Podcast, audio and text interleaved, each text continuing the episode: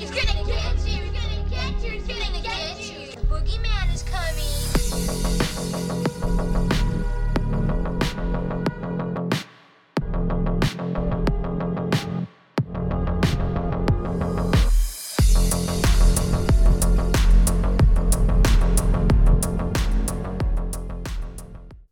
Welcome to this week's episode of Daily Horror Habit, the podcast for horror obsessives. I'm your host, Jay Krieger, bringing you horror movie discussions every Friday for your twisted pleasure, and as always, be warned these discussions may include spoilers. Today kicks off Until Death Do Us Part month here at Daily Horror Habit, in which each week a guest and I will be discussing a romantic horror film. Yes, horror films can be romantic. Uh, and where better to begin than with Jeremy Gardner and Christian Stella's 2019 romantic creature feature After Midnight, in which Hank wakes up one morning and his partner of 10 years, Abby, is gone with only a note that says she'll be away for a while. Though Hank's emotional turmoil is quickly replaced by a physical one, as Abby's disappearance coincides with a monster's nightly siege against his home, a monster that no one else has seen. And joining me this week to chat about the untamable beast that is love is returning friend of the show, Micah. Welcome back to the show, man. Thanks, Jay. Hey, it's great to great to be back and talk about romantic horror movie. Well, you know, last time we talked about another film that Jeremy Gardner was in, and this seemed like the next best place to go with that because if anything, you know, I hadn't seen the last film that uh, you had brought to me, which was Fingers. And After Midnight, I was familiar with. This was a film that I had seen when it came out and was really looking forward to seeing it initially. You know, there was the circuit buzz about it and all of these things. And then when I actually watched the movie, it was very different than what I was expecting, but it ended up being a really welcome surprise and a film that I think shows, you know, you can't really put horror in this box because it does a go along an unconventional means to tell a love story. Um, and it's a really wonderful blending, I think, of subgenres and whatnot. But I think that the only place we can really start is, you know, what do you think is an inherent strength of the horror genre that makes it compelling to tell a love story such as this?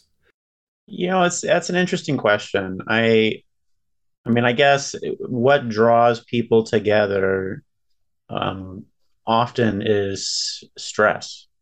And I think that in general, that's, you know, like that's when you find out who your true friends are, right? When someone's trying to kill you. Um, but also that's that can make you realize what's really important in life. And I think there's a lot of, you know, people in dire situations turning to um, you know, turning to love and who they whom they love, um, or reevaluating whom they love. Um, so I, I, guess that's what I would say in response to that. I, I think that I, I think that horror can be a good medium to to explore lots of different emotions, right? Especially the primal ones. And fear and love are the two most primal, I think. So, um, and it's uh, it, it keeps things I don't know, keeps things interesting to explore those emotions. I'd rather watch, you know, a horror movie with love than, um, I don't know, Pride and Prejudice or something. But that's just me personally. yeah, that, that definitely tracks with me as well. And, you know, it also happens to be the only genre that you can have a monster and have it be a fitting parallel to, you know, what emotional turmoil someone is uh, more than likely feeling inside that's dealing with the same predicament that, uh, that Hank is dealing with. But, yeah, so I guess just in talking about it as a maybe traditional romance that is at the core of this movie, and we'll talk about the more obviously uh, monstrous element of it later. Um, I guess for you, like, what is it about the portrayal of a romance or you know a love story that really resonates with you know you, or just you know in general with it being something that maybe feels a little more realistic than we're used to in uh, in some horror movies. You mean this movie specifically, or just in general? This movie specifically, like the portrayal of these two people and you know their struggles in their relationship. Yeah, no, I I did. I definitely kind of related to this. Um, I, I just everything about the the film really felt like it was coming from a real place, and I know um, Jeremy Gardner. I mean, he, he he'd been making this film for a long time. Like he wrote it a long time before he started acting and stuff. And I know for him, it came it came out of a broken relationship. Um, that was the genesis of this film for him, and I really felt that. And I mean, I've, I've I've been with my my spouse for a very long time, but we've certainly had our ups and downs, and I really related to um, just a, a lot of the the dialogue, and even more than the dialogue, just kind of the the tone and sense that these characters bring. Of you know, sometimes you have to reevaluate when you've been in a relationship with someone for a really long time. Sometimes you have to pause and be like, "Wait, are we still on the same track here?"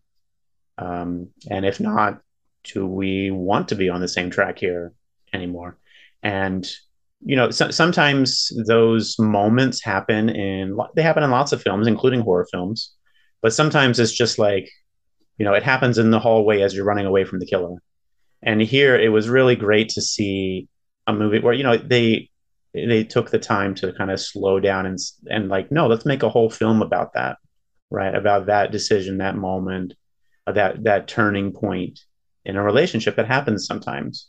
Um, and it can go either way. And I like that they keep you guessing until the very end of the film, like, well, how is it going to turn out with these two? Um, so that's what really drew me into this film more than others, and, and what made it for me stand out a lot more than some of the other just kind of Shudder stuff you scroll through. Um, that it really had a, a unique story to tell, and um, you know, it was it's truly it's a it's a romantic personal drama that happens to have a horror element, um, and and it was they didn't shortcut you know the element the, the romance element, but really leaned into it, as you said. Like a lot of sometimes horror movies, they claim to be about that, but really it's just kind of an afterthought. And this was the opposite, right? It's like, no, I want to make a film about this this moment that I went through and how that turned out and i want to tell that story with with a flair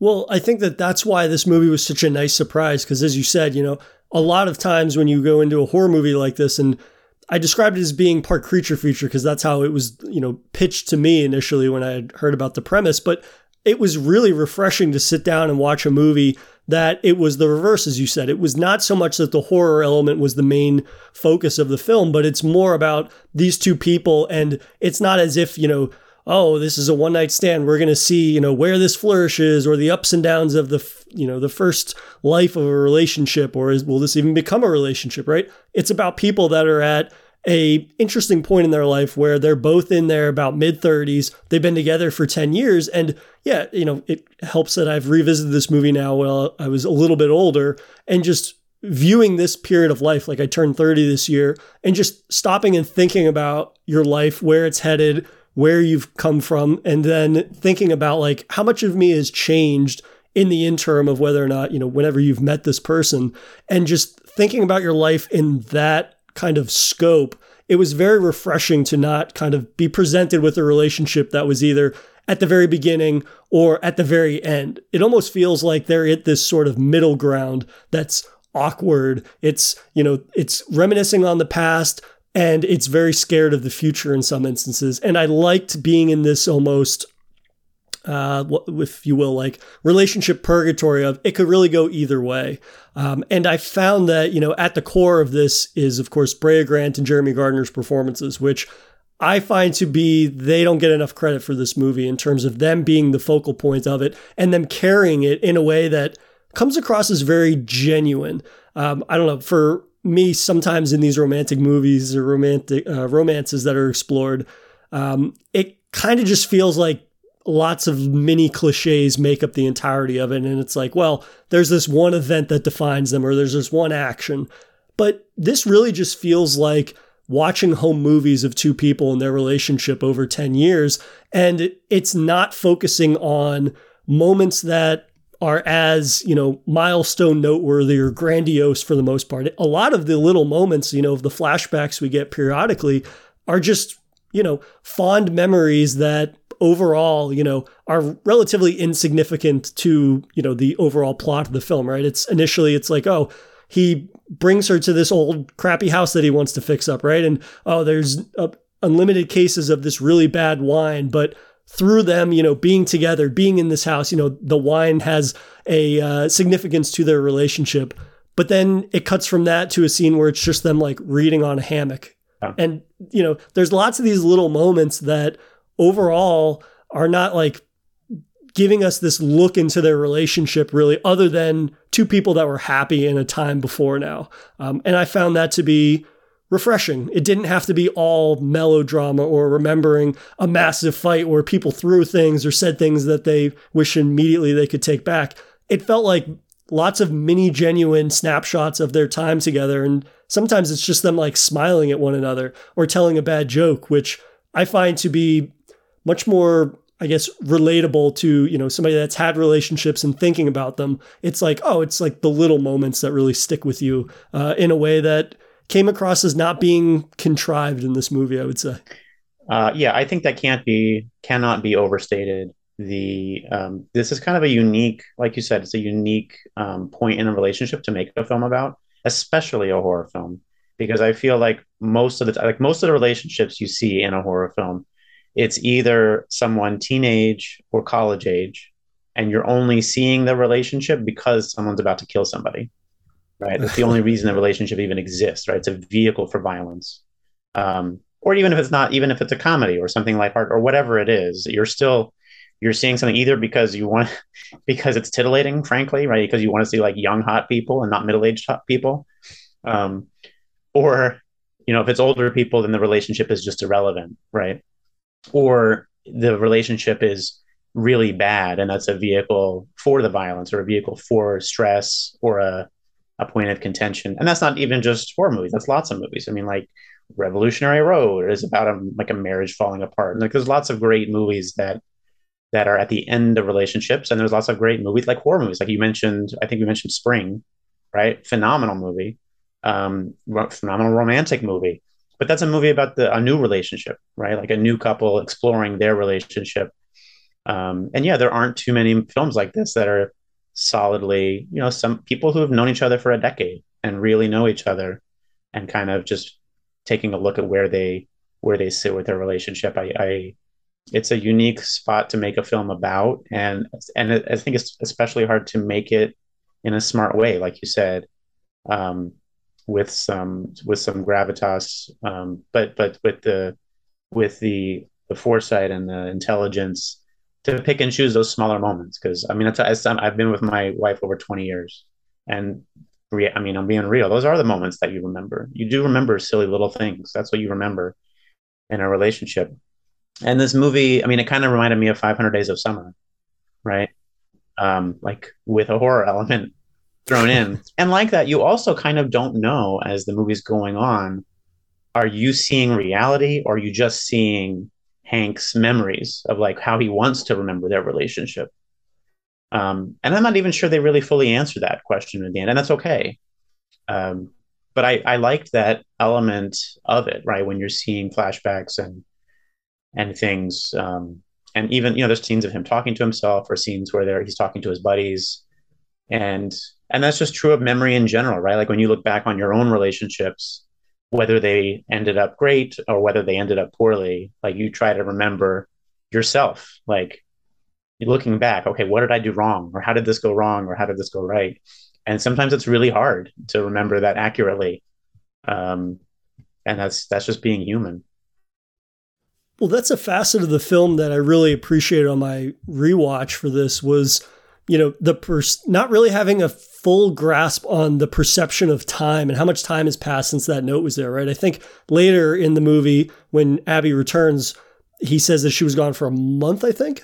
Was that it? It was something along that time period but i, I remember I that it was like two or three months. It was a while. Two or three months. Okay so the way in which though that he you know, seeing his level of distraught and just like how his life kind of begins to unravel and fall apart, you it to me it feels like it's been a year or something. And that was really interesting because then it made me think more about the perception of everything that we've been shown and what we're seeing and you know, how reliable is this person as a narrator if the way that they're reacting at times you think that it's a year, but really at the end of the day, it's been, you know, uh, a, a month or two or something along those lines, which I think really, again, you know, last time we talked about uh, fingers with uh, Jeremy Gardner's performance and whatnot, like he's able to hit these peaks and valleys that really, you know, goes in some very drastic places. But then, you know, just when you start to see him really unraveling, uh, as you know, in this movie, when he starts shooting at cars, um, you know, you get to be brought back down to reality almost. And I find that this movie does a great job of that, of, you know, capturing in a way, you know, what it feels like to be heartbroken or the fact of, you know, a relationship is like kind of rocky. You don't know which way it can go and how that really does, you know, inform your perception of events or just, you know, days, you know, days going on and seeing how things are kind of playing out in your life. And it all feels like the walls are closing in at times, which I found this movie to, you know, capture in a way that for a movie that, you know, has a monster in it, um, it was again very genuine and it didn't feel overly contrived. Um, I find that periodically in these types of films, you know, we have to get an abundance of scenes of, you know, just being, you know, heavily shit faced, which, you know, he does his fair share of drinking in the movie, but it's the type of thing that it doesn't kind of rest on these romance cliches for large chunks of the movie. It's a short, I don't even think it's 90 minutes. And it does a great job of just establishing these two people, this small town that they live in, which kind of they do go to great pains to make seem that it's almost bigger than it is uh, in a way because of some of the characters that we meet and mm-hmm. the personalities uh, within them. But I just find that, you know, After Midnight feels like a very frank look at love. And again, in a period of two people's lives that so seldomly gets the spotlight that this one does. Yeah, it's um, you know, if I I kept track because I watched it a couple times as well, and you only he you only get happy memories. He's only like all the flashbacks, all the memories you're seeing, they're all happy. There's no there's no fighting, there's no tension or anything. And on the one hand, you could call that okay, well maybe he's an unreliable narrator, maybe that's not really what's going on. But on the other hand, there's a real I feel like realness to that that you know when you are going like you're if you're in his situation and you're just distraught and and and you, you would look back on just the happy times. And that's what and especially if like something's attacking you like and you're stressed out and you're drinking all the time or whatever um a lot of people especially when they drink that is what they do. Like he's just going to reminisce and and remember all the good times. Um and that's why like i like that the movie really takes its time in in figuring out kind of where he is in this process because for the first like 20 30 minutes of the film it could easily be that she left 5 years ago right and he's just still wallowing so you don't really know exactly what's going on or where he's at in this uh, I mean, that's not really a grieving process, but like where, where he's at in like evaluating his situation, processing it. Yeah, yeah, he's like processing it. Um, and then when you find out, yeah, I mean, it's it's been weeks, but not years. Like and and she comes back like she could be dead for the first half of the movie. Like you really don't know what's like what's going on or what, what's going on with him. Um and then and but i also feel like there's I, I really like that it's not just the two of them. I like that the other characters really ground the film. Like the first scene where he does go shooting at the cars or whatever and then he, the cop pulls up. The, I, I was completely expecting uh, you know, like a normal cop interaction in a horror film where like either the cop is like rolling their eyes or or they go over the over the top and do something to him or whatever. But then it's like, oh, it's your brother-in-law or what? like it's of course or should be brother-in-law, or, right? Of course, like everybody in this town knows each other. Of course, they know each other. Like that would just make that just makes sense. And it, and again, it, it really pulls the film, grounds it, um, grounds it down in a way that makes it very relatable. Like I just felt like every, all these characters seemed super, super real and relatable, and I could identify people I know, like all of them. It really helps you um, get engrossed with and and care about these characters in a like you like you said in a relatively short film.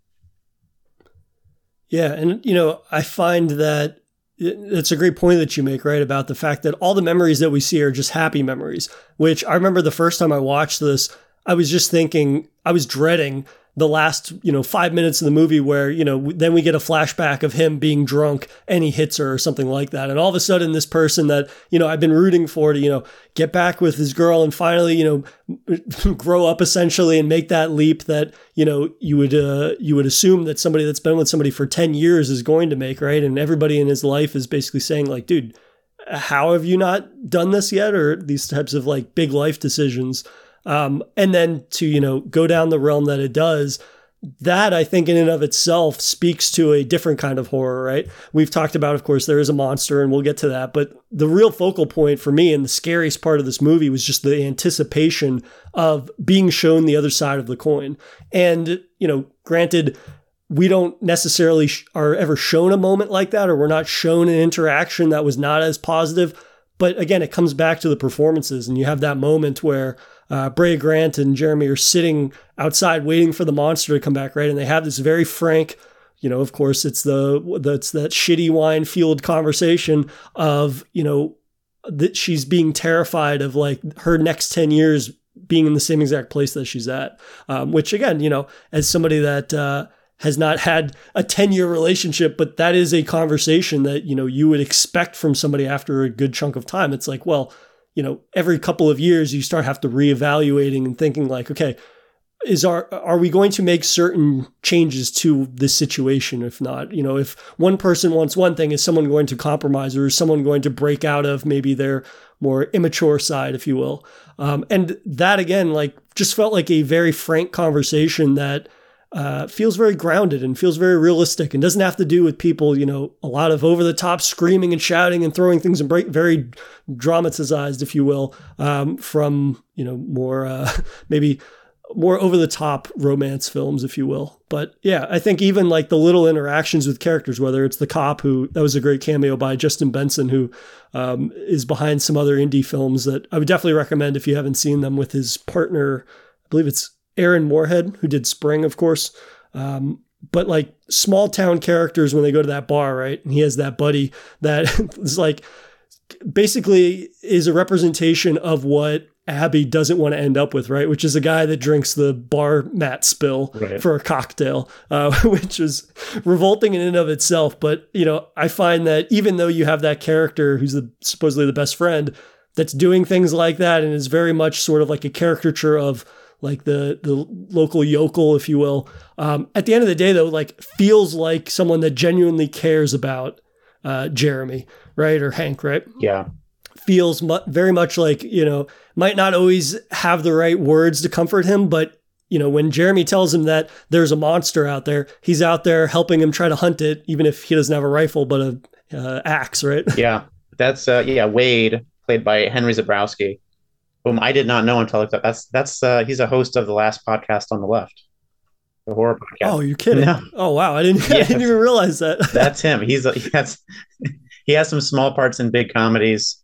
He's also on the Netflix show The Characters. That um, oh, okay. I think I have seen him in that, but I did not connect him to the podcast. Um, so that's a that's a fun connection. Um, yeah, of course, he's he's hilarious, and his lines his lines are great.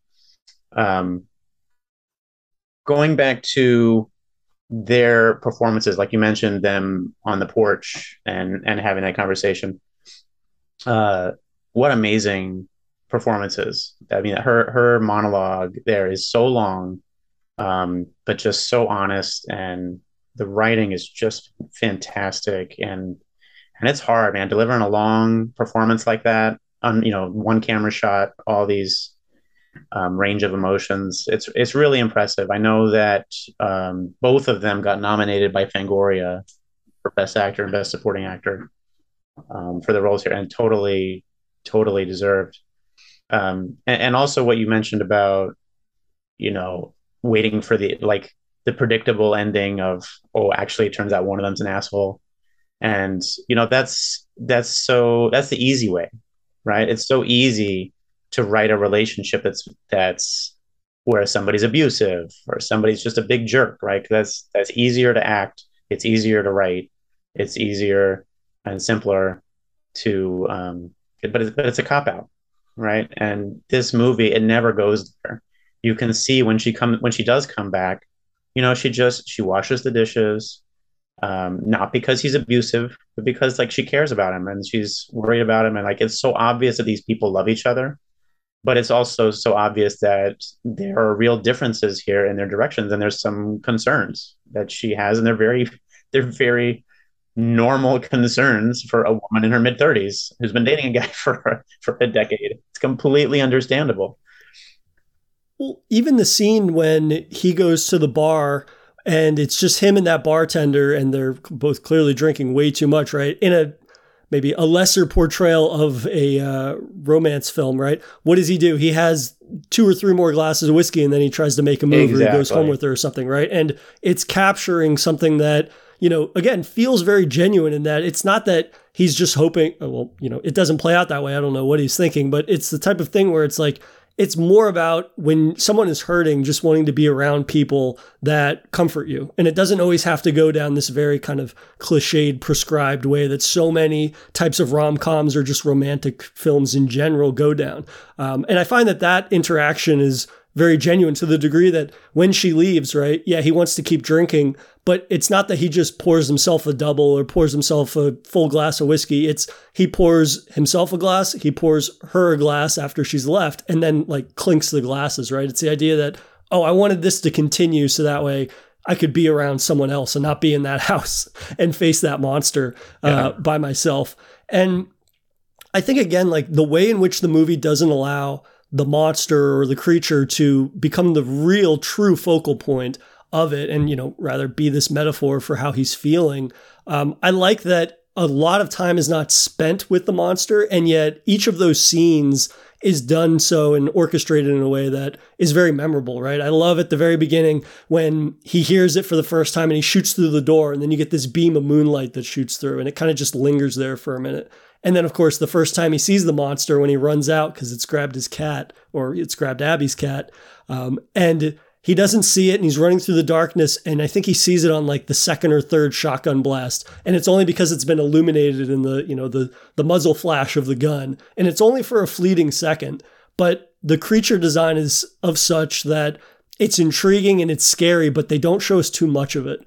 But then again, it's undercut. Well, it's undercut, I suppose, but it's done, you know, for the overall, you know, continuing this thread of him dealing with the emotional turmoil um, of returning to focusing on the relationship and whatnot, which I really appreciate because, you know, then later in the film when they cast doubt about whether there is a monster or not, whether or not, you know, he jokes at one point when he's talking to Abby, he goes, I'm not convinced that you're not a shapeshifter.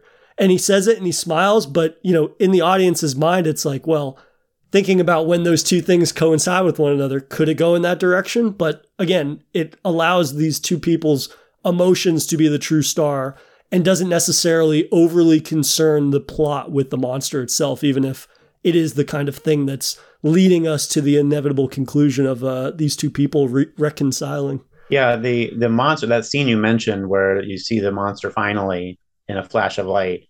I, t- I looked this time. It's 43 minutes into the film. 43 minutes, more than halfway, well over halfway through the film before you see anything like that. And I'm curious um, because I, I just kind of stumbled on this on Shudder and watched it.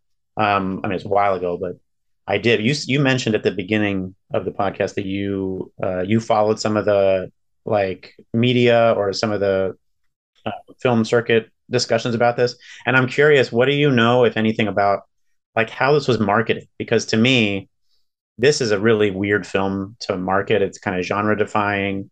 And I mean, I personally, like to me, I would not have put the monster on the poster. Like, yeah, I, it seemed like a weird choice to me. And uh, if, I don't know, as an audience, I think people were probably going into this expecting something very different than what it is. And even I'm curious, I know that the title was changed because originally the title was called something else and I don't know what went into changing, like deciding to change the name of the film to like maybe focus, you know, it's more on like a monster movie or something. But what do you know, if anything, about that? Yeah, so I guess the way I never saw a trailer for the movie, I just remember the festival chatter about it when it was premiered, and the way and the kind of marketing selling point was that it's a love story meets a creature feature. And you know, I described it as a creature feature, but it really it's not a creature feature. Um, and I would imagine it's one of those things where it's like, what's more marketable, a creature feature that has a romance story uh, tied to it, or you know, just a romantic story that barely has a monster in it? And when you look at some, you know, we last time uh, when I had you on chatting about fingers, uh, we chatted about some of the uh, reviews that you see on Shudder, right? And I think even on like Google rating or whatever that system is when you Google a movie title, this movie has a lot of one star ratings because of the fact that, you know, it does not live up to the marketing, which in this case, I find to be perfect because it goes again, it subverted my expectations. It's very much not concerned with being a monster movie for a majority of its time. And I found that to be refreshing. Um, I would also imagine that the title change, you know, after midnight, thinking about genre movies and creature features and that being like midnight madness type of things, it kind of does go with the marketing perception of this movie. Um, but it is the thing where it's like horror is a great vessel for stories that people don't often prescribe with being the f- focus of horror, right? Um, and then people that maybe like us that prefer either weirder things or they're not just in horror for you know the the big creature moment or the gory moment, which you know not to say that though I don't enjoy plenty of movies that that's the focus, but you know, once in a while it's nice to get a film that's operating within the genre that's not primarily concerned with scaring you because I always find that to be, you know, an undersimple oversimplification of the genre. Uh, horror is, of course, capable of much more than just scaring you or showing you something disturbing, right? You can explore real human emotion, real characters um, that are dealing with problems that everybody deals with, right?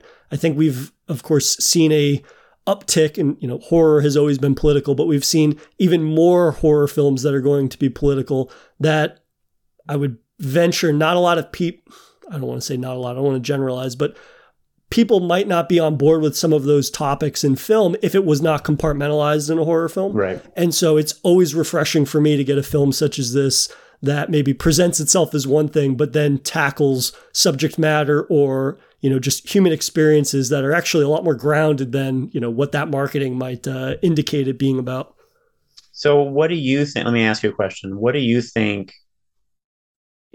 Like, what is the point of the monster? Do you think it has a point? Do you think the monster is just a random monster um, that happens to attack him for no reason? Do you think it's something that he created or like their relationship created? I'm, I don't think there's an answer to this. I'm just curious for your thoughts about kind of how, like, how does the monster element really fit into this movie? If and, and is not just an afterthought, right? It's not just a way to, it's like, oh, I want to get this distributed on Shudder, so I'll throw a monster in the end. But really, I want to make a romance movie.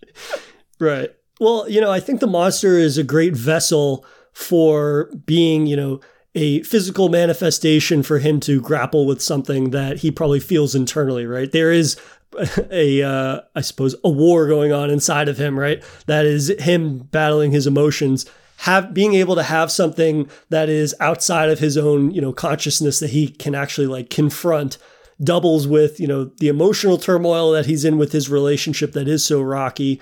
Um, but at the same time i find that you know it gives him some kind of purpose or something that he has to overcome which then of course deals with his uh, what i perceived as being you know a general immaturity right? He's supposed to be mid 30s he's been with this woman now for 10 years and won't you know take their relationship to its what you would assume would be the inevitable conclusion of a 10 year relationship or the next step. Um, and to kind of just he has to get over this hump to not only become the person that she would want him to become but you know deep down clearly he wants to become as well. And once he's able to quite literally overcome this beast, uh, he will be then be able to, you know, obtain that uh, that next step in his life that maybe was a few years later than it should have been.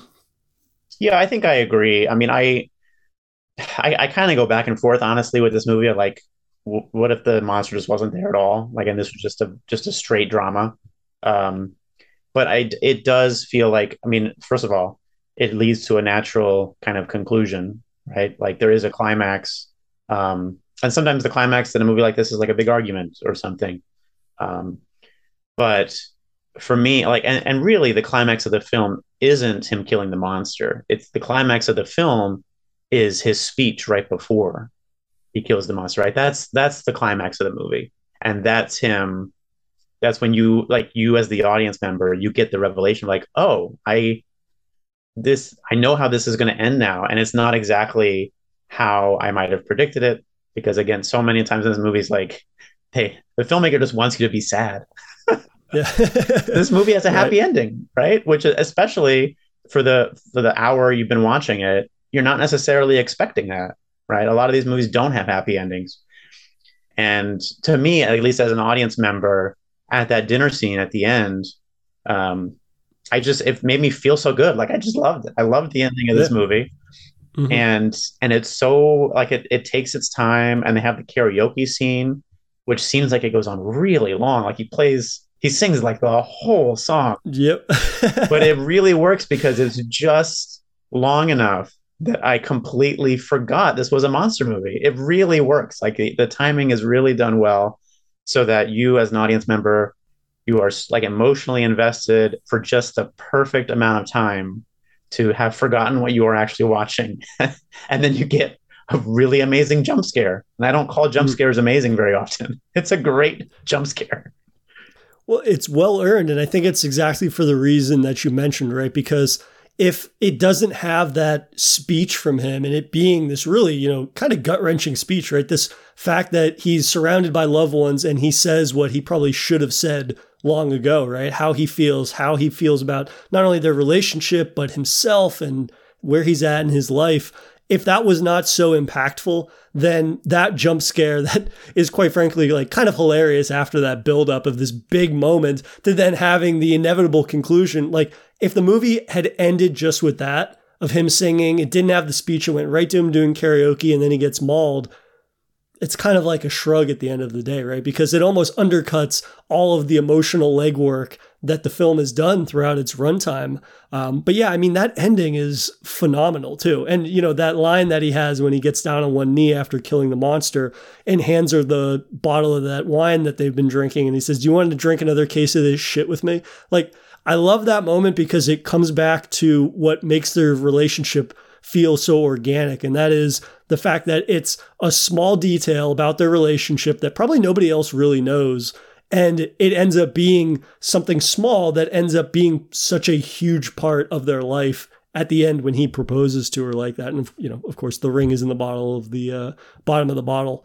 But I think that it's a really smart balancing again of like it goes where you're expecting it to go almost, but it is done so in a way that does not undercut, you know, the development of those characters and showing real growth, right? I think that if you don't have that speech, it kind of just feels like, yeah, I guess we'll just get married because that's what everybody's indicating we should do. Whereas again, you get this really scene chewing performance from Jeremy Gardner and like legitimately like heartbreaking in a moment to see him that vulnerable because he's somebody that is not super vulnerable throughout the entire movie, obviously. For as drunk as he gets, you know, you don't get a lot of these kind of weepy monologues that might feel rather cliched or prescribed to the type of romance film. But, you know, you get to see somebody that is very vulnerable and again, surrounded by his best friends, people that love him and these things, and having that moment that, like you've been saying, could be found in any kind of drama movie. It doesn't have to be a horror movie. It feels just very, uh, very earned and very earnest. Yeah, I, I also just I really like the development of his character. I mean, you see more of him than her, but you you do see this evolution, and that's one of the things that the flashbacks and everything help with, right? Like, and one of the things I noticed, especially on a rewatch, was there's this this element, and I I- I can only assume it's intentional, maybe not, maybe it's just me, of him as a hunter, of the Hank character, because there's this um you know, there's different lines about him hunting. He clearly hunts. He goes out with his friends, and then they go out and like hunt the monster, even though they don't really find anything. Um, and then there's this uh, one of the scenes in the um, well, actually, that's the opening scene of the movie, right? The opening scene of the movie is her. You see her walking in the grass towards the house, right? And it looks like something's hunting her, and then he jumps out. Um, and then there's this other line later in the film where he says, "I tried to lock you up."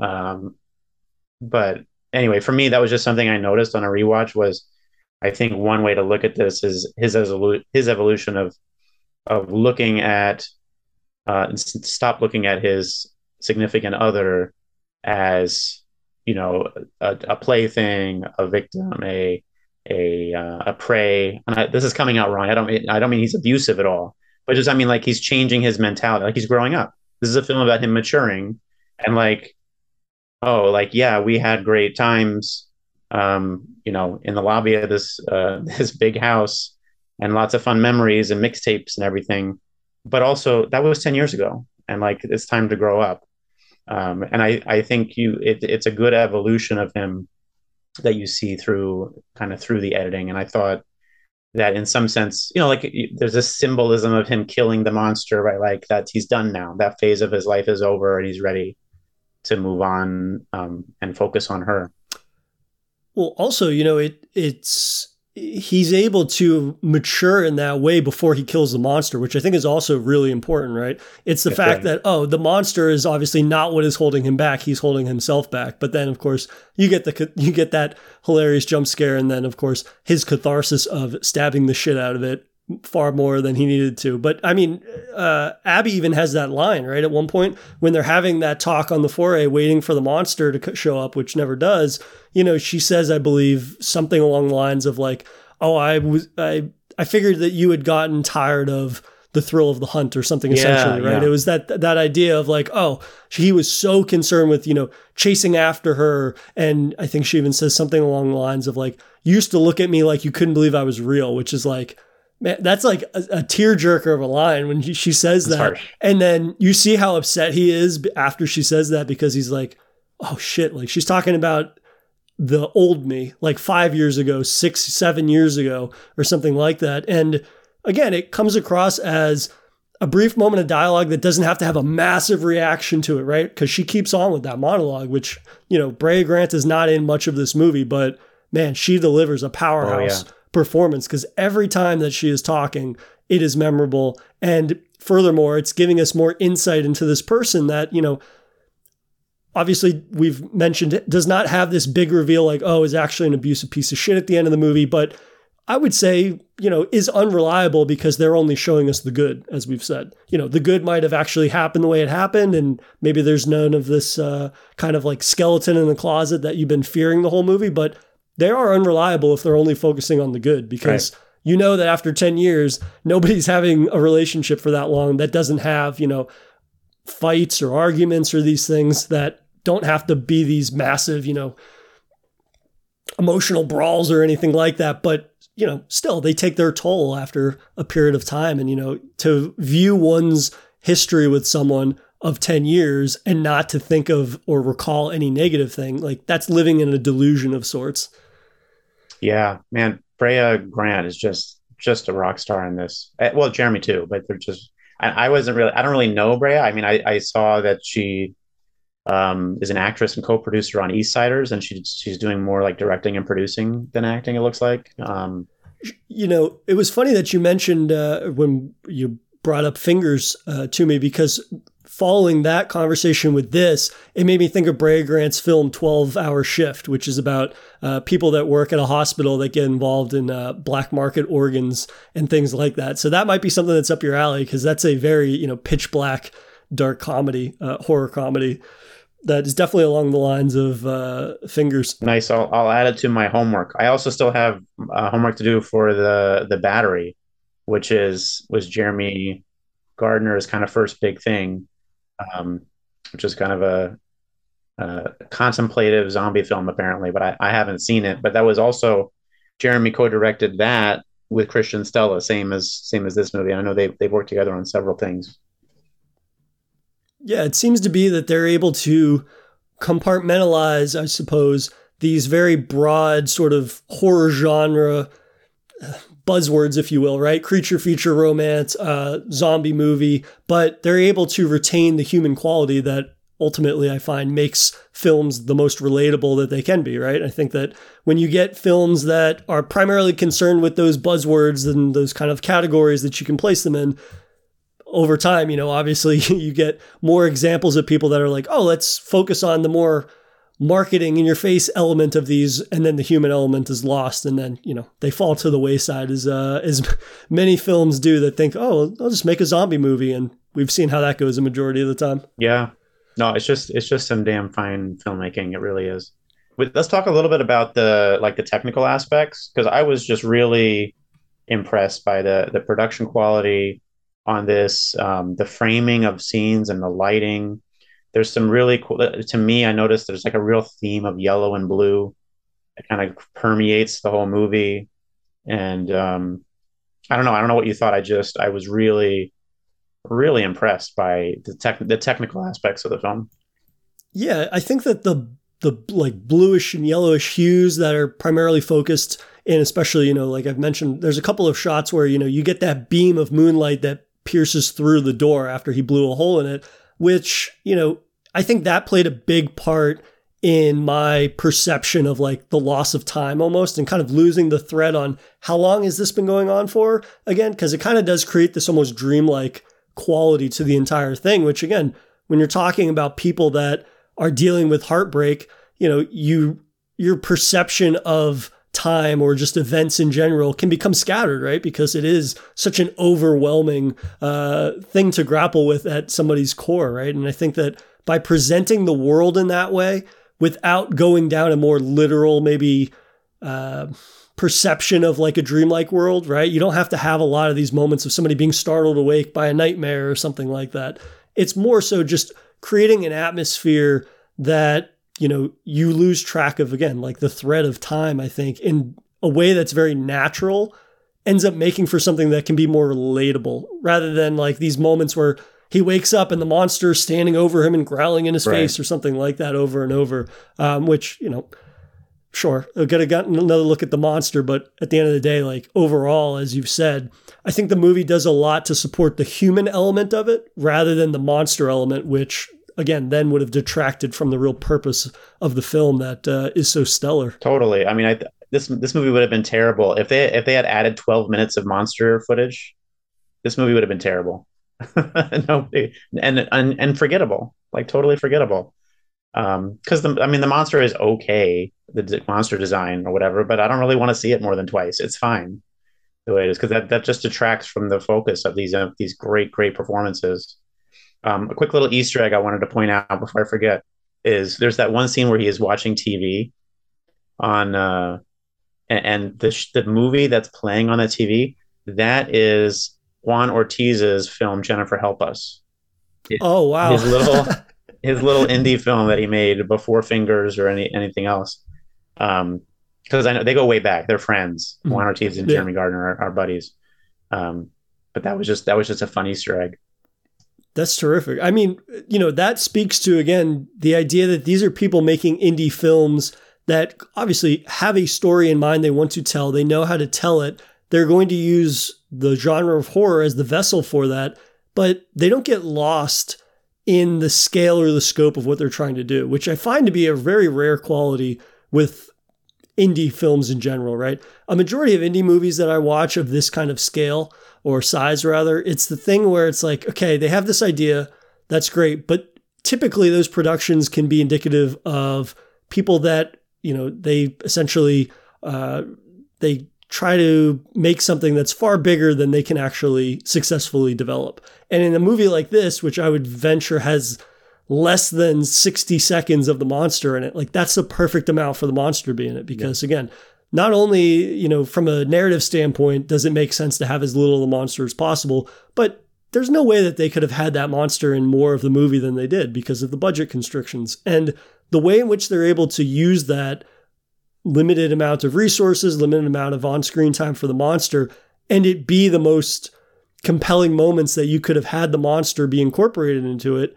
That's telling of people that understand not only good storytelling, but how to, you know, harness the genre to its strengths. Because a story like this could only happen in the horror genre. And yet they didn't feel the need to, you know, inundate us with the monster showing up more and more in these things. I think again, like there's probably 60 seconds or less of the monster, but each moment is memorable. It further, you know, signifies the importance of the monster being there, what it represents, and it doesn't have to, you know, beat us over the head with the fact that yeah, there's a monster there because then it detracts from the true purpose. Exactly, it, it's it's a vehicle, and the, and you know Jeremy Gardner knew what he was doing, and that's the monster is a vehicle to tell this particular story he wants to tell, and I think it's balanced really well. Um, one of my favorite lines in the film is right uh, near the beginning where um, Jeremy offers her, her it's her it's her birthday right because the film the film begins and ends with a birthday right it's like the first the first scene is their like first birthday in the house and then it ends with 10 years later her birthday in the house but I forget what I don't remember what he gives her as a gift but he says you can't you can't unwrap making a memory and that just really that line just sets the tone for the whole film. because that's what it's about. It's it's all about um, make you know trying to look at the look at look at the past. He's looking at the past, right? He's he's the one who's focused on the memories of her, and she's the one you never see her memories because that's not what she's focused on, right? She's focused on the future, and the whole film is a film about him coming out of the past and taking ready, you know, being ready to take the next step with her, looking forward together instead of looking backward. And that just is a great, what a great story. I just, I don't, I don't often watch romances. Um, my wife would love me to watch more period romance movies with her. Um, and I'm gonna get her to see this movie because I think uh, it's one of those genre bending things that even non horror um, fans would just just love. It's just a great film. Well, I think that you nailed it. You know, it is a film that some would maybe discount because of, you know, again, we've talked about kind of the perception of what this movie, this is a monster movie that has a love story in it, when in reality it's the reverse. And I think that, you know, while it might be difficult to sell some people on this as being a romance because it's a horror movie, at the end of the day, though, you know, as soon as they start watching this movie, you know, you get five minutes into the movie and it doesn't carry itself like a horror movie. And all of a sudden it's very genuine, it's very character focused. And it's the type of thing that it's like, yeah, again, horror can be a vessel for lots of different types of things. Um, unfortunately, you know, there is still this stigma surrounding horror about, you know, what horror is capable of. There is a ceiling to horror. And then you get films like this that continue to, you know, prove that there is no ceiling really. The ceiling can be uh, redefined at numerous times and the types of stories and the types of performances that you can get within the genre. Um, and, you know, it, it begins and ends with those performances, I think, at the end of the day, right? Because those are two stellar performances that, um, I don't know, it's the type of thing that it comes across as being just very honest and not contrived in a way that you know i've uh, more romance films had those qualities to them uh, maybe i would watch more of them but i find that some of the ones that i've watched do not for the majority of them and uh, so i will not but it's the type of thing that uh, I'm just appreciative of the variety of stories that can be told and the fact that, you know, you don't have to have a big budget if you want to make a monster movie because the monster does not, of course, have to be the focal point. It's funny, I just watched, and this is a completely uh, different type of movie, but I just rewatched Cloverfield yeah. for the first time since it was released. And watching that as an adult, like when I was a kid and saw that, I think there's two minutes of the monster in the movie, and that was a big red flag for me. I was like, this is bullshit. They, you know, they got too carried away with the premise. I needed more of the monster. And in watching it as an adult, um, it's the type of thing that I appreciate how little the monster is in it because the other elements of that movie I find to be so strong and it's character driven. It's the perception of, you know, living in a, a post 9 11 world during a chaos and whatnot and a catastrophe and whether or not there's a monster there its portrayal of you know human experience and human emotions and human reactions to things i found to be genuine as an adult. And you know if i had showed uh, teenage jay after midnight i probably would have been like this is bullshit. There's not enough of the monster. But as an adult with maybe a little more not to give myself too much credit a little more perspective on life uh, this was a movie that definitely resonated with me in a big way and i was so happy to have an excuse to chat about it with you. Yeah likewise. And listen this is a great this is a great theme and there's so much romance to be found in horror especially if you look on i mean ultimately the fly is a romance movie.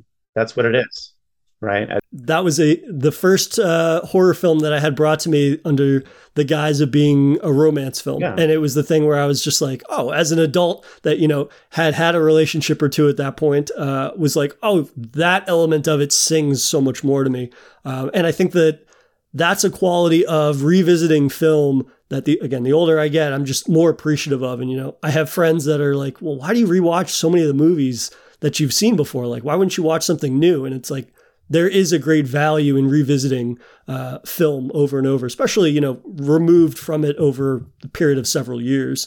Uh, you can of course relate to elements of it more, or whether it be you know characters or just certain themes that are tackled in. So yeah, After Midnight's definitely one that you know I think the further we get from its release, and you know more people get past the fact that like it's not primarily focused with being a creature feature um, i think that it's one that hopefully will find a bigger audience because it's definitely uh, well deserving of it for sure for sure but thanks again man this was a pleasure as always likewise until next time Thank you for listening to another episode of Daily Horror Habit. You can follow the show on Twitter at Daily Horror Pod or give me a follow at Not Funny J. Thanks again for listening, and I'll see you guys next week.